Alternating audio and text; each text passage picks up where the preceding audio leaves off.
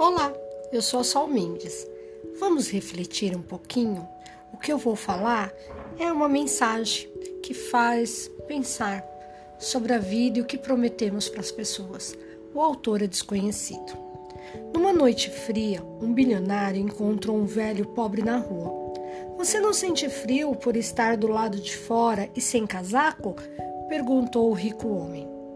Tenho, mas me acostumei com isso disse o pobre velho. Espere por mim, pois entrarei em minha casa agora e trarei um casaco para si. Volto logo, disse o bilionário. O pobre homem ficou tão feliz e disse que o esperaria. O bilionário entrou em casa, ficou ocupado e se esqueceu do homem.